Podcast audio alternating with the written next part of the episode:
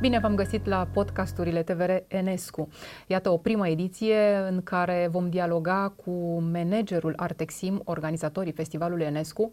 O am alături de mine pe Cristina Uruc. Bine ai venit, Cristina! Bine te-am găsit, Valentina. Mulțumesc pentru invitație. Mă bucur foarte mult că inițiem uh, acest, această serie de podcasturi în parteneriat cu, uh, cu voi, cu festivalul Enescu.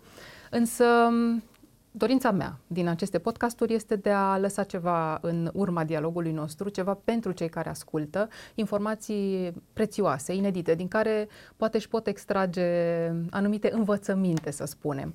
Nu o să vorbim în detaliu despre Festivalul Enesco astăzi, o să vorbim despre alte lucruri, o să vorbim despre leadership, pentru că tu ești managerul uh, Artexim și uh, în parcursul uh, carierei tale ai avut foarte multe momente și de cumpănă și de bucurie și chiar aș vrea să dezvăluim astăzi câteva lucruri de culise, să spunem, pentru că cei care ne ascultă cu siguranță uh, vor rămâne puțin pe gânduri după ce vor auzi uh, anumite întâmplări, poate mai puțin fericite din uh, parcursul acesta de management. E greu să fii lider, nu este ușor, bineînțeles, toată lumea spune că un lider e fericit, dar e fericit în anumite momente, pentru că această fericire se clădește pe, n-aș numi eșecuri, cred că pe anumite lecții mai puțin plăcute pe în viață și pe experiențe, exact. Pentru că lecțiile mai puțin plăcute sunt de fapt cele care ne aduc și uh-huh. experiența și uh, ne ajută să ne clădim.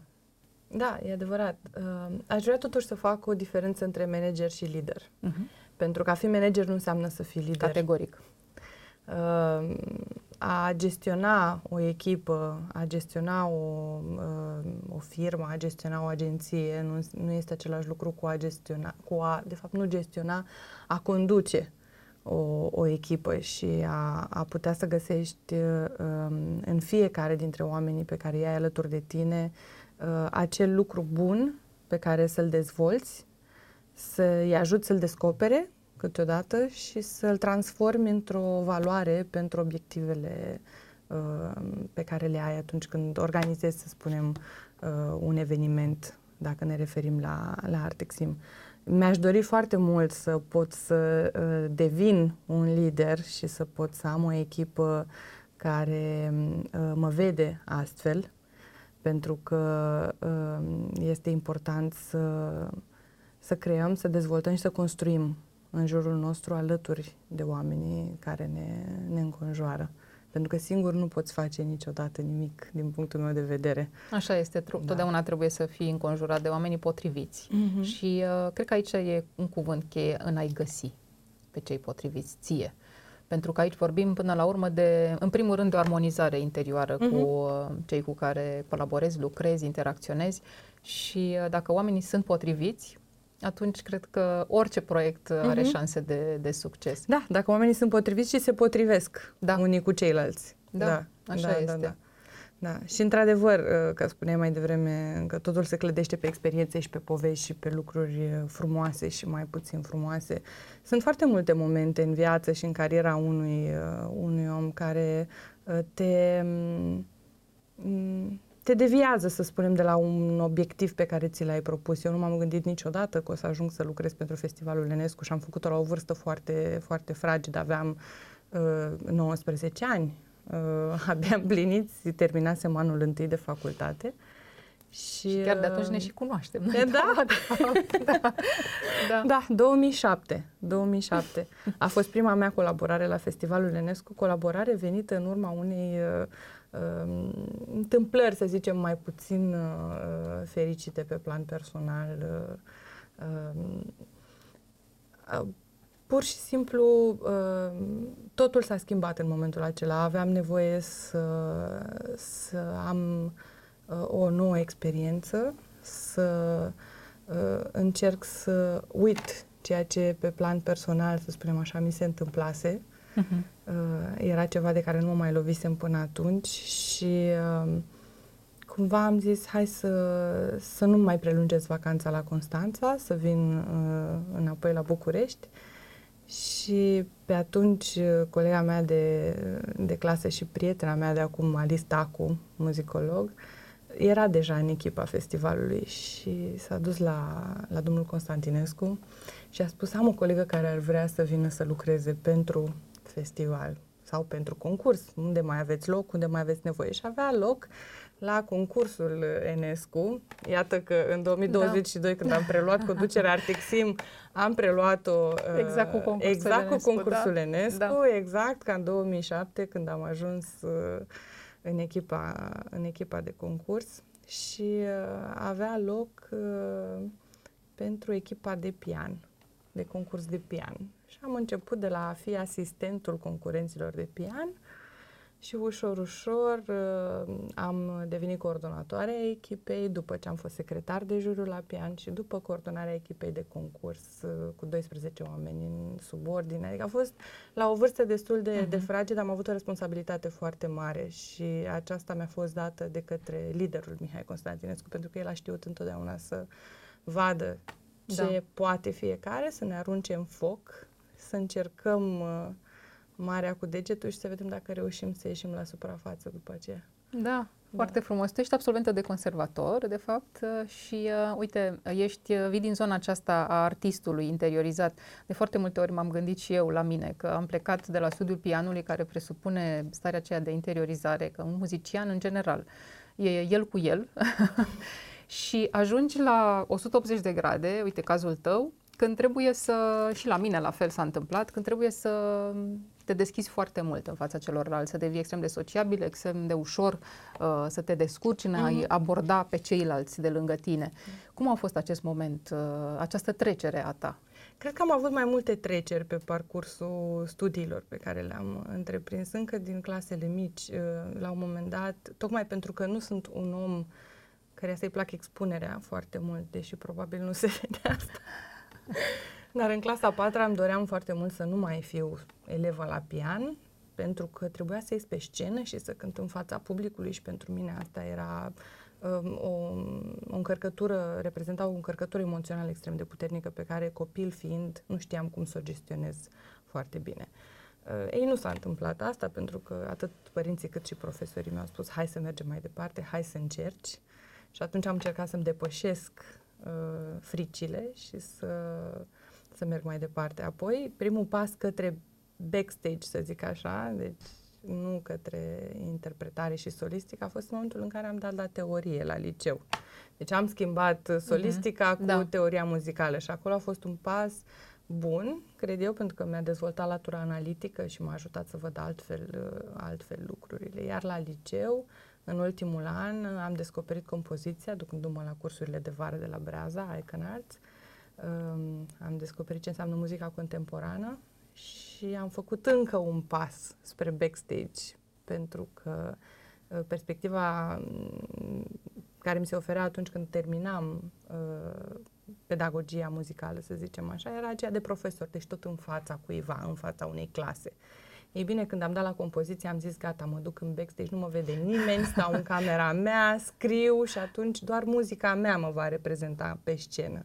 Da. Da, așa că nu va trebui să, să mă vadă nimeni. Dar uite că acum e, Da. e altfel și cred că lucrurile astea se învață pe parcurs și ne Cum? obișnuim. Cum? Asta este foarte interesant cred că de, este o de rețetă. aflat. Nu e o rețetă, Nu dar e o tu cum ai rețetă. făcut să-ți depășești temerile, de exemplu? Mm, Așa cum am Pentru că, învățat. uite, în ziua de astăzi avem psihologi, să spunem, da? Și Da. mergem la psiholog uh, cu gândul că, uite, o să ne corectăm un stil de comportament defectuos pentru noi sau poate o stare din care nu putem ieși, o stare negativă. Sau să găsim răspunsuri sau pe să care găsim- uneori nu Da, le găsim, da, pentru că da. trebuie să ni le dăm noi, iar psihologul ne ghidează în Da. a face asta. Da, da. Ei, Da. vezi cum ai trecut tu, cum ai reușit să te auto-depășești, că despre asta e vorba E până a- la urmă. Da, da, e vorba de autodepășire și este vorba de, de a-ți înfrânge fricile. Și când Mhm. eram studentă la compoziție, atunci când îmi era frică de un instrument, scriam pentru el. Nu știam, nu știu, m, simțeam că am o vulnerabilitate, nu cunosc foarte bine uh, vioara. Și atunci scriam pentru vioară ca să pot să cunosc mai bine acel instrument. Um, s-a mai întâmplat, spre exemplu, să uh, fie nevoie să prezint uh, în finala concursului Enescu, în primul meu an, pe scenă, în direct, mezzo. Uh, eram două uh, fete, Andreea Chiselev, care acum lucrează la radio, Da. și cu mine, amândouă constanțence, amândouă la prima ediție de, de concurs, de Da. festival. Și tot așa, aruncată în, uh, Aruncată în foc. focuri. Da, Da, da. mi s-a pus întrebarea, vrei să faci asta? Și m-am uitat, trebuie? Da, bun, mă duc, mi-am luat rochie, m-am urcat pe scenă. Și întotdeauna uh, încerc să mă gândesc că tot ceea ce facem noi poate fi uh, perfectat și că uh, greșelile pot fi uh, uh, o sursă de învățământ, de, de, da, de a da, învăța. categoric, categoric. Deci, de aceea, oarecum, și atunci când sunt pe scenă și atunci când vorbesc cu, cu m- oamenii sau când dau un interviu, uh, încerc să fiu blândă cu mine și să mă gândesc că, da, aș putea să greșesc. Dar din greșeala asta voi învăța. Bineînțeles, și în regulă să greșim, da. Da, da. Și cred că asta este modalitatea prin care eu încerc să, să mă autodepășesc și să, să încerc să fiu mai blândă cu mine. Și să uh, am tot felul de experiențe pe care mi le oferă viața, să le îmbrățișez, să le uh, uh, primesc în viața mea cu, uh, să zicem, blândețea necesară. Da. Da, Să-mi dau voie să greșesc. categoric și Da. aceste lucruri, uh, întotdeauna am zis că acest cuvânt eșec n-ar trebui să aibă loc Nu. în, uh, în viața noastră cu niciun chip, pentru că nu e vorba despre asta, ci din potrivă e vorba de acumulare de experiență și Exact. de uh, construcție interioară, de creștere interioară, pentru că doar uh, greșind, să spunem, uh, Mhm. ajungi să te cunoști mai bine și să știi cum să faci lucrurile cât mai bine pentru Da, tine. și eu cred asta. Pe de altă parte, atunci când există greșeli pe care le putem prevedea, cu siguranță e bine să o facem. Categoric. Categoric.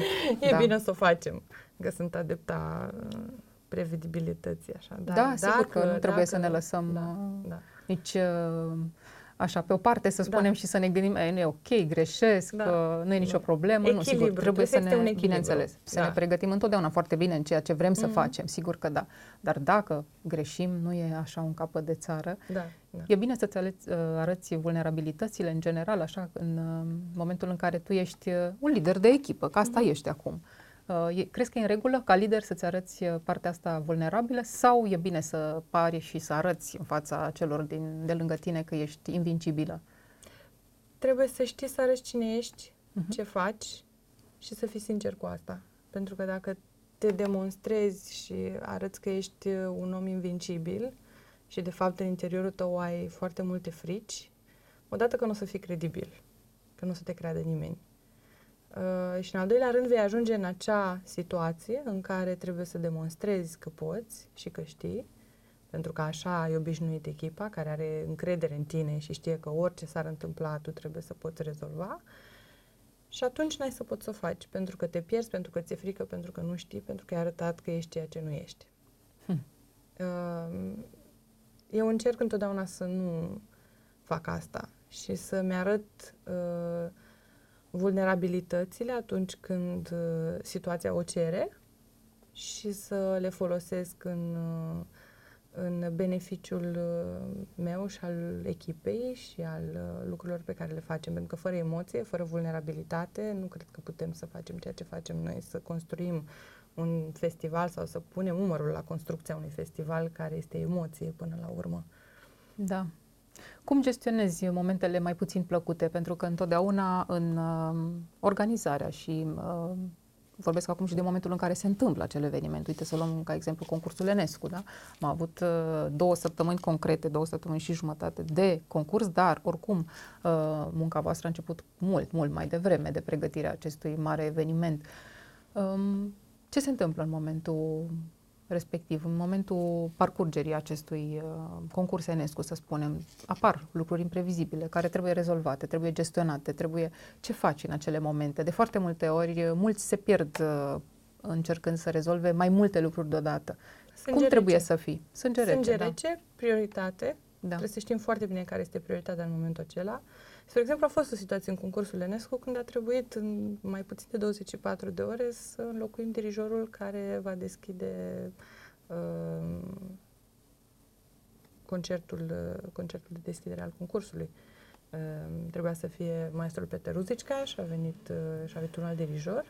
La ora 10 seara am aflat că maestrul Peter Ruzicca nu o să mai poate veni și atunci trebuie să ne mișcăm, asta era prioritatea. Trebuia găsit un alt dirijor căutat agenți, discutat cu ei, văzut disponibilitate, repertoriu, de acord, Da. semnat și mergem mai departe. Sunt momente în care vin mai multe probleme în același timp, Exact. dar nu întotdeauna doar managerul trebuie să rezolve acele probleme. Dacă ești un lider, ai încredere în echipa ta. Dacă ai încredere în echipa ta, știi să dai fiecăruia atribuțiile acelea pe care știi că le poți stăpâni. Și atunci nu trebuie să-ți asumi doar tu toată greutatea rezolvării unei probleme, ci să o împarți cu ceilalți care sunt alături de tine. Da, uite, um, spui lucrurile astea și par așa de simple, dar de foarte multe ori um, ne este greu, greu să delegăm. E cuvântul ăsta uh, care ne dă, delegării. da, exact, care ne dă bătăi de cap. Ne este da. foarte greu să delegăm. Oare de ce? Ne este teamă să lăsăm uh, lucrurile pe mâna altora sau ne este jenă să le dăm altora lucruri de făcut? Cred că sunt ambele. Uh-huh. Cred că sunt ambele aici. Uh, eu nu pot să vorbesc de teamă că persoanele cărora le-am încredințat o atribuție nu o vor face, pentru că dacă am încredere în tine, ești alături de mine, ai demonstrat că poți, ți-am dat atribuția pentru că știu că poți să o faci. Și uh, persoanele cu care uh, lucrez știu că eu sunt întotdeauna acolo pentru orice pentru ei. Ei știu că au acea responsabilitate să o ducă la îndeplinire, dar pe de altă parte știu că dacă uh, întâmpină o problemă uh, pe care uh, nu știu cum să, o, cum să o rezolve sau vor să se sfățuiască, eu întotdeauna sunt acolo să pot să, să intervin. Um, și aș prefera și prefer să se întâmple lucrurile așa. Să nu se ajungă la manager cu toate cele mai mici detalii și probleme. Într-un, într-o lume ideală ar trebui să, să poată fi rezolvate de, de echipă. Și nu mi-e rușine să spun poate uneori că nu, nu am o idee despre cum se rezolvă o problemă. Și mă bucur atunci când echipa mea vine cu o soluție. Da. La care poate eu nu m-am gândit. Că de aceea suntem o echipă. Să putem să ne ajutăm unul da. ceilalți. Da. Așa este. Sunt foarte mulți în jurul nostru uh, și sunt convinsă că și printre cei care ne ascultă că uh, poate au o idee frumoasă, dar nu îndrăznesc să o pună în aplicare, pentru că întotdeauna așa se întâmplă când uh, ești foarte exigent cu tine, uh, ai senzația că vor fi lucruri, uh, lucruri pe care nu le vei putea gestiona. Cât e de importantă îndrăzneala într-o situație de genul acesta? Adică să te, uh, să-ți depășești temerile și să uh, îți depășești până la urmă autosabotarea, că de foarte multe ori se întâmplă lucrul ăsta. Cât e de importantă îndrăzneala, această credință și pasiune puternică care să te ducă înainte? Pasiune mai degrabă uh-huh. decât îndrăzneală, pentru că uneori îndrăzneala este o, să zicem așa, non-calitate, depinde cum o privim. Um, cred că mai degrabă trebuie să fie, să avem încredere în noi, să avem încredere în pasiunea pe care o avem și în proiectele pe care vrem să le desfășurăm și să avem încredere să le împărtășim cu ceilalți, cu persoanele pe care noi le considerăm um, adecvate pe care, pentru a deveni parteneri. Pentru că dacă am un proiect, uh, e bine să, să pot să-l țin pentru mine până la un anumit punct, când am foarte clar ceea ce am în minte. Dar dacă știu că îmi lipsește infrastructură, știu că îmi lipsesc anumite lucruri pe care altcineva cu mai multă expertiză mi le poate oferi, uh, e bine să am încredere să mă duc să împărtășesc proiectul meu cu alții și să colaborez și să mă gândesc la faptul că trebuie să iasă proiectul respectiv, dacă într-adevăr cred în el. Da, da, pentru că de foarte multe ori ne și gândim, măi, poate proiectul meu nu e atât de interesant pentru alții și de ce aș încerca să-i conving Testează-i. pe alții? Exact. Testează-i, exact, și exact. ia-ți o persoană, două, trei, în care ai încredere că îți, spun, că îți spune lucrurile exact așa cum stau. Adică, pentru mine întotdeauna a fost important să am persoane reper în viață și în carieră și um, către care să mă duc să pot să-mi uh, uh, liniștesc și să-mi aranjez ideile. Nu întotdeauna mă duc către o persoană pentru a îi cere un sfat pe care să-l urmez în tocmai, ci pentru a mă consulta, pentru a-mi pune ordine în idei și pentru a vedea și celelalte perspective. Și numai așa pot să învăț și să, să încerc să iau hotărârea cea pe care o consider cea mai bună. Pentru că atât, atât timp cât eu mi-asum ceea ce hotărăsc și răspund pentru ceea ce hotărăsc, toată responsabilitatea mea. Da, așa este, e mare dreptate. Revenind la festivalul Enescu, îmi place foarte mult acest slogan, acest cuvânt, de fapt, care îl definește și care pornește până la urmă de la George Enescu. Generozitate. Generozi- generozitatea îl caracteriza pe George Enescu în primul și în primul rând, Cunoaștem uh, atâtea povești în care el uh, a donat inclusiv bani pentru um, construcția orgii Ateneului Român, a donat bani pentru tineri muzicieni, tineri uh-huh. artiști. Și-a dăruit timpul. Și-a dăruit timpul, exact. Cum este acest cuvânt pentru Festivalul Enescu? Generozitate. E foarte frumos. Îmi place foarte mult cum se conturează festivalul în jurul, în jurul acestui cuvânt. Muzica este generozitate. A face muzică înseamnă a fi generos, pentru că uh, faci muzică împreună cu alte persoane, fie ele cele care sunt alături de tine în orchestră și cânti împreună cu ele, sau uh, publicul. Pentru că și atunci când faci muzică, faci muzică cu publicul lângă tine și pentru public.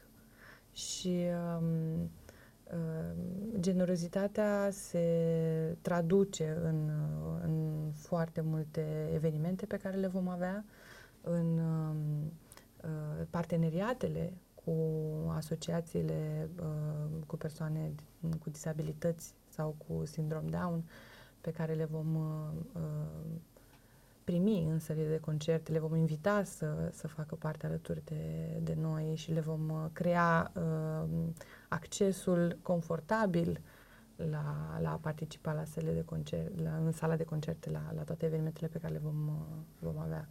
Generositate înseamnă și incluziune. Generositate înseamnă să dăruiești și să primești în același timp. Îți mulțumesc foarte mult. Eu mulțumesc.